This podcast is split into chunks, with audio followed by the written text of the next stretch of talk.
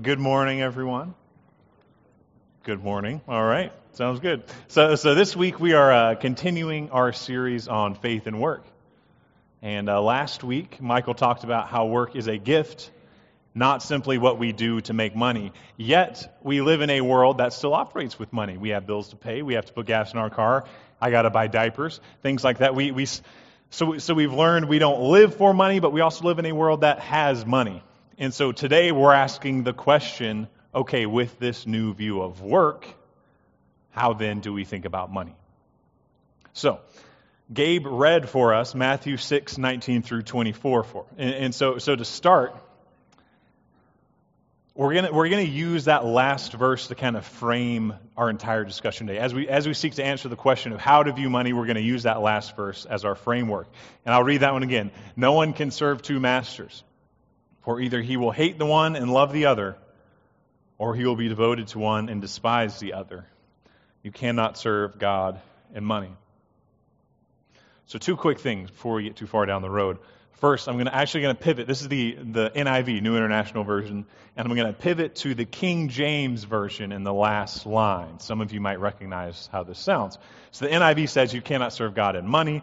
The King James says you cannot serve God in mammon. And mammon, it's a very literal translation. The Aramaic word there is mammonas, means possessions. So basically, it doesn't mean just money, it's possessions that includes money, but it's money and possessions. And, and the second thing, which is really interesting about this, is, is how Jesus uses this word mammon. That's why I'm going with the King James. It's significant.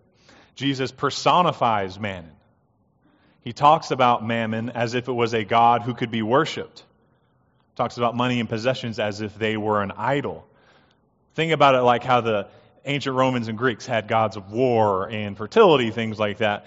Jesus is almost making a play on words saying possessions are their own God. And I think there's something to that. Money and possessions have a, a spiritual force of their own that can draw us in and can control us. And the spiritual force, mammon, it, it can get a hold of our, our hearts, our minds, and our soul, and it can twist us. It can make us do crazy things, things we wouldn't otherwise do.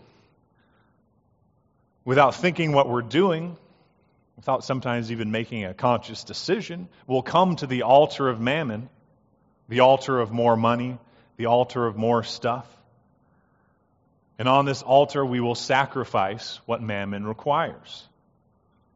A lot of times, this sacrifice is time with our family, our relationships with our kids, our friends, our marriage, peace of mind, our rest, our integrity, sacrificed in the name of mammon. Why do we, why do, we do this? Most of the time, we're relatively rational folks, humans. And, and so, uh, any sacrifice is, is your, you're letting go or you're giving a, a present good for what you believe will be a, a future even better.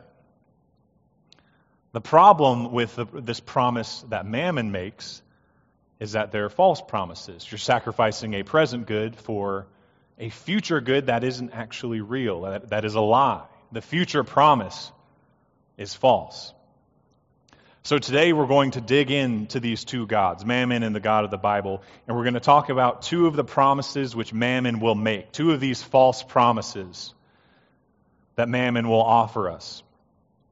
And then we're going to talk about the alternative to serving Mammon, which is serving God.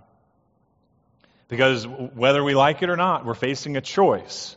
Jesus doesn't say it's unspiritual to serve two masters. He doesn't say it is detrimental to your faith to serve two masters. He says it's impossible to serve two masters. You cannot serve God and money. But before we do this, would you pray with me? God, our, our prayer this morning is for your truth and nothing else. I, I know in preparation for this, you challenged me in my own views of money and mammon. You uh, convicted me in some of the ways I think about money. And, uh, and, and again, God, we, what we want is your truth, even if it is painful. We want to grow closer to you. So if, if any of us feel conviction today, let it be from you and not from our own pride or our own desire to earn our keep. If we feel conviction, I pray that we, we, we feel it not as a whack on the head, but as, as a, a door which is opening to us to a closer relationship with you. We ask these things in your son's name. Amen. All right, so we're going to get right to it. The first lie of mammon. The first lie which is promised to you is that mammon will give you security. And we're going to look at the first two verses of that, that passage from Matthew 6. Do not store up for yourselves treasures on earth, where moth and vermin destroy, and where thieves break in and steal. But store up for yourselves treasures in heaven, where moths and vermin do not destroy, and where thieves do not break in and steal. For where your treasure is, there your heart will be also. So, this is the first lie of mammon, first lie of possessions that accumulating possessions and money will bring you security. The promise is that your money will enable you to be protected from want, danger, and discomfort. Not only will you be protected, you'll be their master. You'll be the master of want, danger, and discomfort, and these problems will be under your control. Money will keep you safe. Mammon's promise is if you get enough money, you'll be able to use it to meet your needs. You'll be able to pay people to comply with your will or to do things that you don't want to do. And you'll be able to buy your way out of any uncomfortable or undesirable situation. In a nutshell, Mammon gives you control. That's Mammon's promise of security. Jesus, however, tells a different story. He tells us that ma- the mammon we collect will ultimately all be destroyed and it'll be destroyed by moth, vermin, and thieves. And once again, I'm going to go to the King James version for those the translation of those three things: moth, vermin, and thieves, because the King James translate, translates it as moth, rust, and thieves. I'm going with that one because I think that speaks to the three ways that our mammon can vanish, that it can disappear: moth, rust, and thieves. First, the moth. Yes, the moths like the ones who eat your sweaters, the flying creatures. The, the moth, it speaks, to the, it speaks to the corrosion of nature. It's the way nature can destroy our possessions, our mammon. A tree falls on your car. A hurricane takes a coastal home away. And you might be thinking, hold on. My home is insured. My car is insured. Yes, you're right. We have come up with lots of ways to protect ourselves against some of these corrosions of nature. But uh, what about when a person you love gets sick? Like bad sick. There are some sicknesses that the best, most expensive treatment cannot cure, it cannot touch. And then you find yourself where Mammon has promised you a means of escape from any situation, but in the most crucial moment, offered no shelter from the storm. Rust speaks to the corrosion of time. And so over time, not only does our mammon, like our cars, boats, uh, electronics, depreciate, but on an even larger scale, entire fortunes are lost.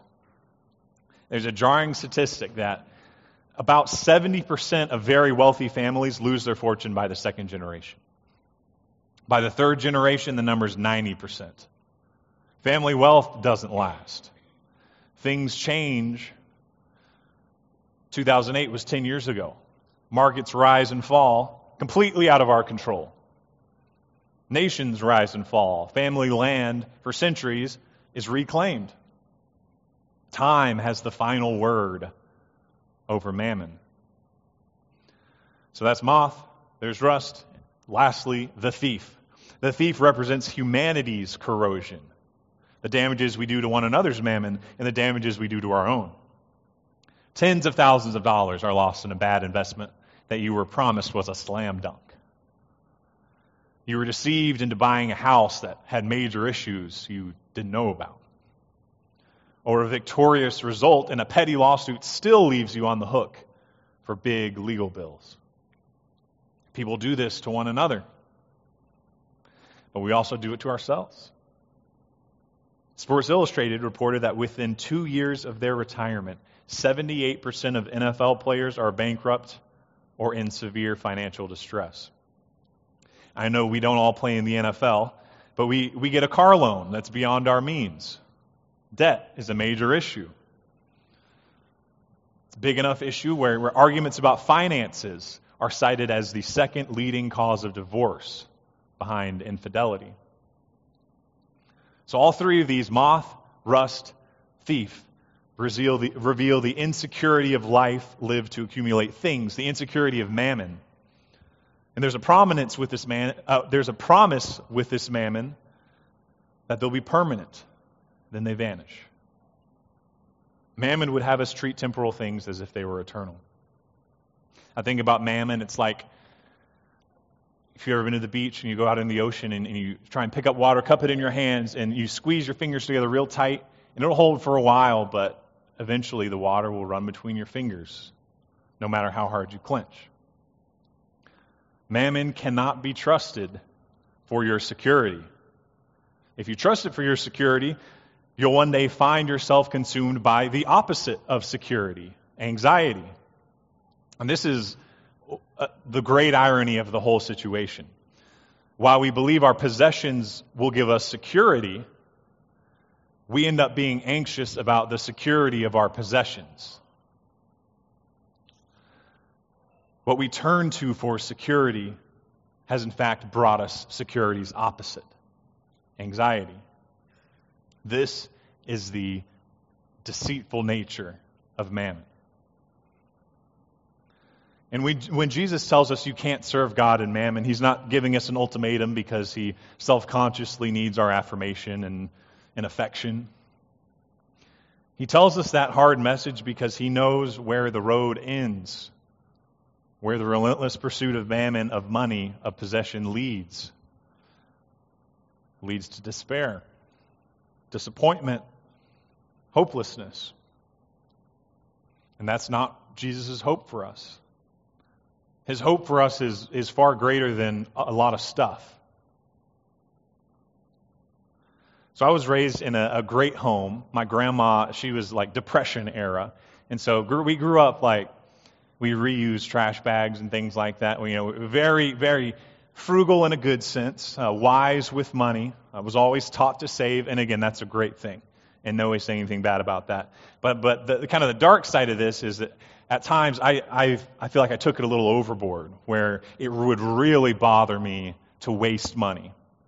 Like if I, if I knew I needed to change a flight, for instance, and I had that $125 absurd flight change fee, man, it would, uh, it would make me sick. And so, so I say that to paint the backdrop of a, a little story um, about how I, I let my own worship of mammon ruin some time. So right after I graduated undergrad, moved to Seattle, and I was dating Annika, right over there, and now married to her. And uh, so she was finishing up school. So I moved to Seattle, and I got an apartment downtown and got a job at Starbucks, the opening shift.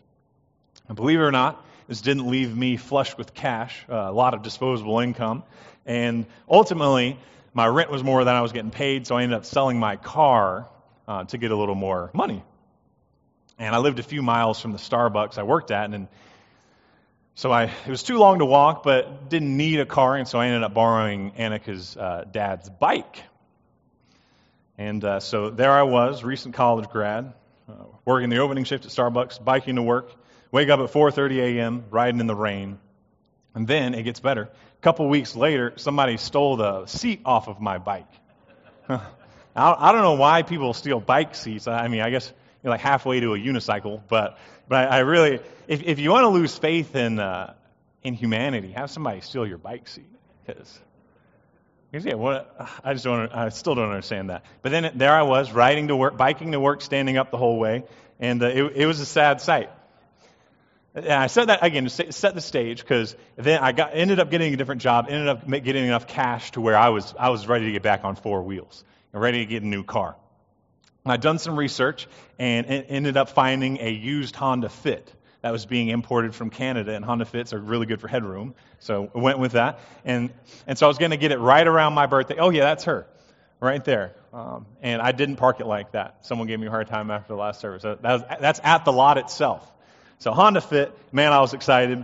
And my parents were actually in town from South Carolina when I was about to get this car. And, I, and at that point, I only saw them probably two or three times a year. So it was a, a rare visit. They were here for it. And I'd signed the papers for the car. And then afterwards, uh, some kind of semi shady things were revealed about this used car dealer.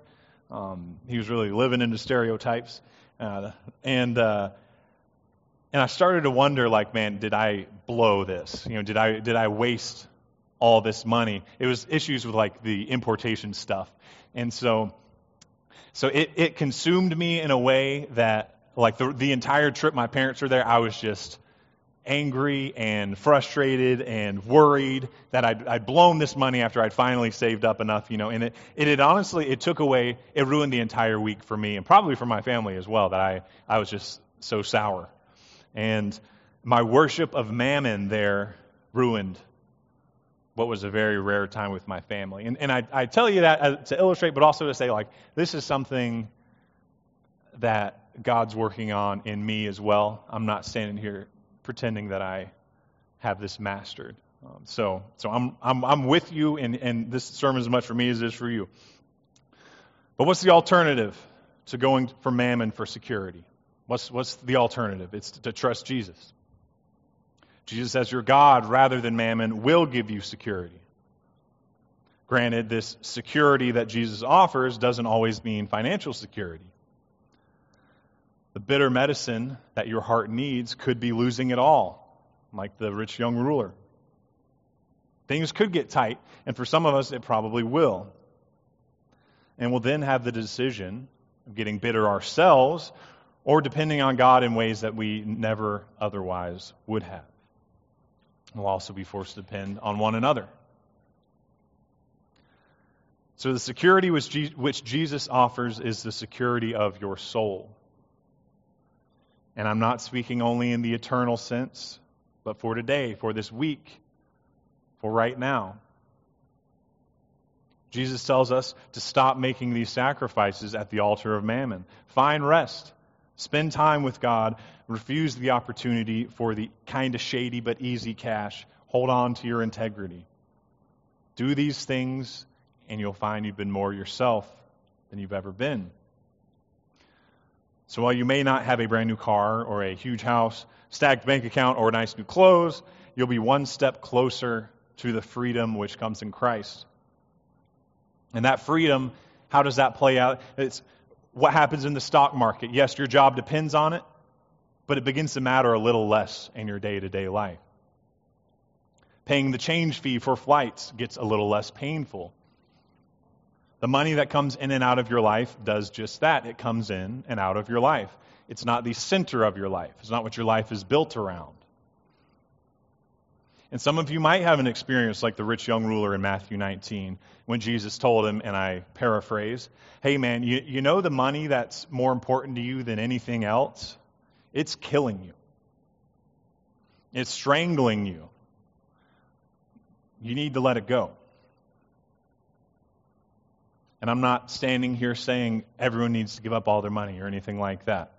Some of us just need to serve Jesus, work your job, make your money, but don't serve your job. Don't serve money. Don't trade your joy for mammon. Paul made tents to earn a living. And his job was what he did to do what he needed to do in his life, to kind of further his, his role in, in God's story there. But he wasn't pouring his whole life into making like the Mediterranean's biggest tent empire or anything like that. In Matthew 4, Jesus calls the first disciples, Peter and Andrew, they're fishermen. And Jesus says, Follow me. And they immediately drop their nets and do just that. And these nets, they were physical tools, but more than that, they were, there's a, a symbolism there. They were their livelihood, their skill, their identity. It's who they were, it's how they made their money. And you may or may not be asked to drop your nets in your lifetime. But I think it's worth asking yourself would you be able to? Would you? But I venture that most of us will have a more incremental process as we try to reshape our, our view of mammon. Paul writes in Philippians 4 that I have learned to be content, whatever the circumstances. I know what it is to be in need, and I know what it is to have plenty. I've learned the secret of being content in any and every situation, whether well fed or hungry, whether living in plenty or in want. I can do all this through him who gives me strength. So, Paul has this decision that, hey, I don't want to live like this anymore. And that's the decision a lot of us are struggling with too. It's then followed by a process where you, you go and you learn how to be content. And I think back to my Honda Fit story, where at any point in the process, I could have said, you know what, this, this has me worried. It could end up being bad, or it could not. Could be fine. I'm going to do my best to be wise about it. Again, I'm not saying throw caution to the wind. I'll be wise about it, but I'm not going to allow mammon to rob me of my joy. This is the prayer that I pray. This is the prayer. The Holy Spirit will help us through this. But now we have to move on to the second lie of mammon. So that was the first. Second lie of mammon mammon will satisfy you. The promise is that money and things will satisfy us. And this is a sneaky one. Because I know in my mind that, that possessions won't satisfy me. But man, I do love waiting for an Amazon package to arrive. You know, you go online and you find something you don't really need, but it sounds kind of fun. Isn't that expensive? And, and you excitedly wait until it arrives. It used to be, used to take like a week and a half. Now it's two days. But then the, the item arrives and you think about what to order next. The book you got, it goes on your shelf and you may or you may not pull it back off to read it. Or, or maybe it's you save up for the one big thing you want. And when you get it, after a few days, it's Still exciting, but not quite as, not, not the rush that it was before. And you start thinking of the next big thing. And this continues up the scale of magnitude. You get so excited about your, your new car, and then before long, you think about the next one with the better package. You and your spouse buy a starter home and are so excited, but then within a few years, it's, it's, not, quite, it's not quite good enough. The neighborhood isn't nice enough. The siding is the wrong material. Or let's say you get a promotion at work, and then three weeks later, uh, you're so excited about this promotion, three weeks later, you're thinking, well, I wonder what my next promotion will be. You know, if it was this percent this year, what will be next year? Then how much? You start thinking about next year's promotion. And I, and I, I give all those examples because this is the core of, of what Mammon does in the promise of satisfying you. Mammon promises that this next thing will be what finally does the job, what finally satisfies. And where does it end? It doesn't. Well, Jesus tells us it ends in despair, unfulfillment. The writer of Ecclesiastes agrees. Five, Ecclesiastes 5:10. Whoever loves money never has enough. Whoever loves wealth is never satisfied with their income. German philosopher Arthur Schopenhauer, he said that, that, that wealth is like seawater. The more we drink, the thirstier we become. And for the, and this, I love that image. I think about a you know guy who's been stranded off a crashed plane or whatever in the middle of the ocean, surrounded by water, and he's dying of thirst. You know, we we look like a what looked the seawater looked like a drink that could quench his thirst, but actually it further aggravates and provokes that thirst. And this is the lie of mammon. Having promised satisfaction, it, it, it, again reveals its true nature and gives you the opposite wanting more. So again, we ask, what's the alternative? What does God offer us? And again, I turn to Philippians 4 11 through 13. I've learned to be content, whatever the circumstances. I know what it is to be in need, and I know what it is to have plenty. I've learned the secret of being content in any and every situation. Whether well fed or hungry, whether living in plenty or in want, I can do all this through him who gives me strength. So, being content in any and every situation. That means not being a victim of circumstance. Mammon would have you as its slave, at the mercy of how the stock market does, at the mercy of whatever unforeseen bill might come in the mail, at the mercy of the next big thing you have to have. Yet Jesus offers us freedom from this, that we are content in all of these situations. And how do we find this freedom is the question. At Lake Forest, one of the things we talk about a lot is finding our role in God's story. And just as you can't serve two masters, you can't serve two stories. Making Jesus our Lord is about becoming a part of God's story, not our story. And God's calling us to his story. It's a call to a pursuit of higher meaning. It's a life we are created for, to do things that matter from the eternal scope, to work towards what will last, what moth, rust, and thief cannot touch. And how sad would it be to miss out on the story because we're too busy trying to create our own little kingdom? When, when we get that Amazon package in the mail and still feel like something's missing, you know, we, we, we buy the thing that, we, that feels like it'll scratch the itch, but it still itches a little bit. That's our, I, that's our soul telling us, hey, that there's something more. It's crying out for that something more. So this is the invitation. And I'll, I'll close with one of my favorite stories of a, uh, a person who refused to serve mammon. His name is Jonas Salk. So 1952, turn back the clock. The United States suffered the worst polio outbreak in its history. And back in 1952, PBS had this documentary, and it said in 1952, the two biggest fears Americans had atomic bomb and polio. So 1952, this big polio outbreak happens. Over 3,000 people died, 20,000 mild to severely paralyzed.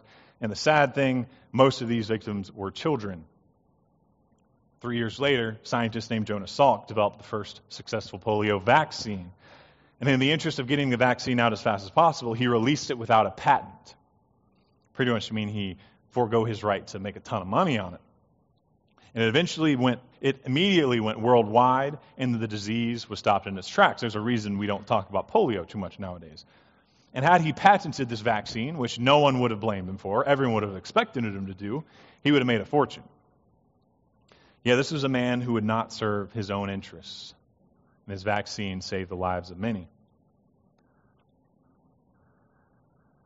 And Jesus comes to mind when I think of Jonas Salk, because Jesus sacrificed not only potential fortune, but he sacrificed his life, not for his gain, but for the gain of others, for the gain of us all. In 2 Corinthians 5:15, Paul tells us that he Jesus died for all, that those who live should no longer live for themselves, but for him who died for them and was raised again. So this is the story that we're called into, this story of self-giving and this story will challenge us, it will push us harder than we can even imagine, but it will also give us freedom and fulfillment that our souls are crying out for. I'm convinced it's the only true life there is, the only real freedom we'll find. So again, that's, that's the invitation to enter into the life that Jesus lived and to give our lives not for mammon, not for ourselves, but for God, who will put our life to work to change the world. Please pray with me.